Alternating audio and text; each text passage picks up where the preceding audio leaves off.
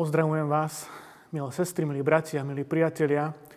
Chceme sa aj dnes nechať povzbudiť Božím slovom, ktoré máme zapísané v starozlúnej knihe Daniel v druhej kapitole od 20. po 23. verš. Nech je požehnané meno Božie od vekov až na veky, lebo jemu patrí múdrosť i sila.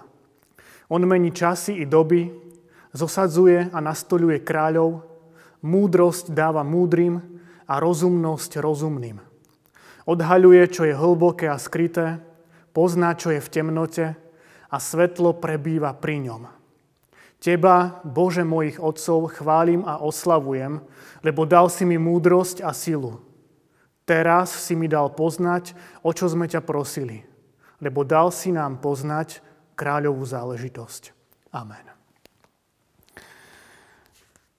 Od 13. júla eh, sme počas dvoch týždňov eh, mali v našom cirkevnom zbore dva turnusy eh, detského biblického tábora. A vďaka Pánu Bohu za jeho milosť, za jeho požehnanie, za deti, ktoré tam mohli prísť za vedúcich, za počasie. A okrem rôznych hier, rôznych športových, súťažných aktivít, sme v prvom rade počúvali starozumný príbeh o Danielovi a o jeho uh, troch kamarátoch. Možno taká otázka, či viete, ako sa volali. Môžete si doma nájsť, ak neviete. Od pondelka do piatku sme uh, preberali prvú, druhú, tretiu, piatú a šiestu kapitolu knihy Daniel. A ono, keď čítame ten uh, príbeh o Danielovi, je to skutočne veľmi silný príbeh o tom, ako pán Boh konal v živote štyroch mužov, najprv to boli mladenci, hneď od začiatku, čo boli odvlečení kráľom Nebukadnecarom z Jeruzalema do Babylonu. A čo bolo pre mňa na tom úžasné, bolo to, že pán Boh cez ten príbeh Daniela neprehováral len do srdc tých detí, ktoré sme mali na tábore, ale aj do srdc tých vedúcich. Že pán Boh skutočne konal. To bolo silno vidieť. Vo mne osobne silno zarezonovali dva momenty, ktorými, ktorými by sme mohli charakterizovať celý Danielov príbeh.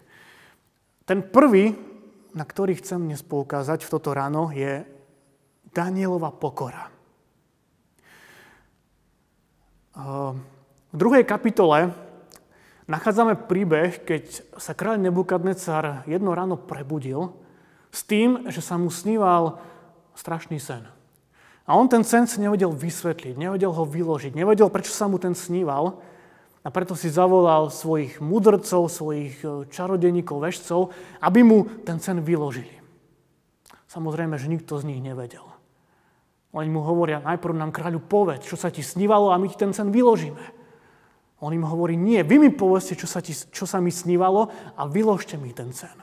Boli bezradní. Hovorili, že to nie je v ľudských silách. A tak nakoniec, nakoniec prišiel Daniel a Daniel mu ten sen vyložil. Bol to sen o, o, o soche, ktorá mala hlavu zo zlata, potom e, ďalšie časti zo striebra, z bronzu, zo železa, zo železa hliny. A Daniel mu ten sen vyložil, že tie jednotlivé časti predstavovali e, rôzne kráľovstva.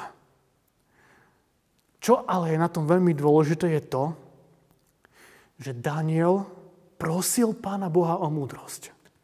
Viete, Daniel sa nehral na hrdinu, ktorý by zjedol všetku múdrosť sveta, lebo vedel, že aj on je len človek.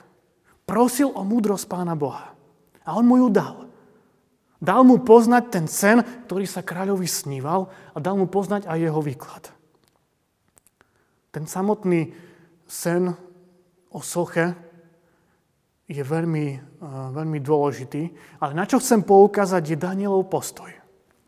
Je to jeho modlitba, jeho prozba o Božiu múdrosť, ktorá má obrovský vplyv aj na naše životy. Ja mám pocit, že my sa tak veľakrát hráme na takých hrdinov, ktorí akoby zjedli všetku múdrosť sveta.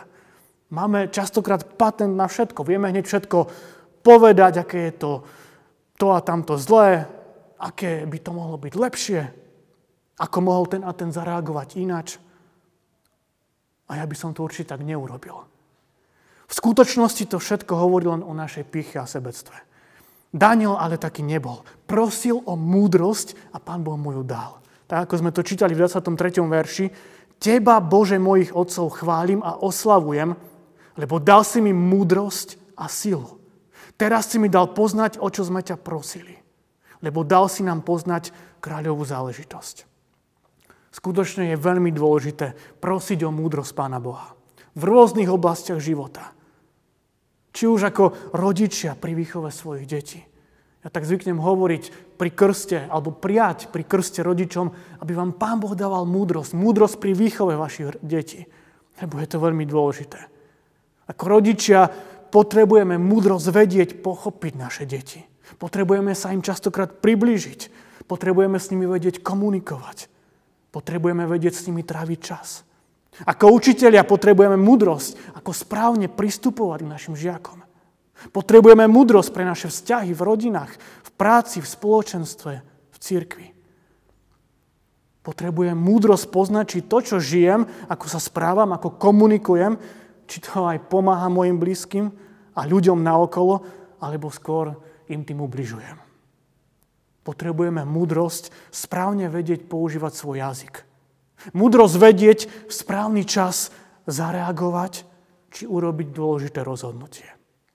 A preto prosme túto múdrosť od Pána Boha. Lebo On, On je múdry. Ako hovorí Daniel, On mení časy i doby. Zosadzuje a nastoluje kráľov a rozumnosť rozumným. Odhaľuje, čo je hlboké a skryté. Pozná, čo je v temnote a svetlo prebýva pri ňom. Prajem všetkým nám aj v tento dnešný deň Danielovú pokoru a Božiu múdrosť. Amen. Pomodlíme sa.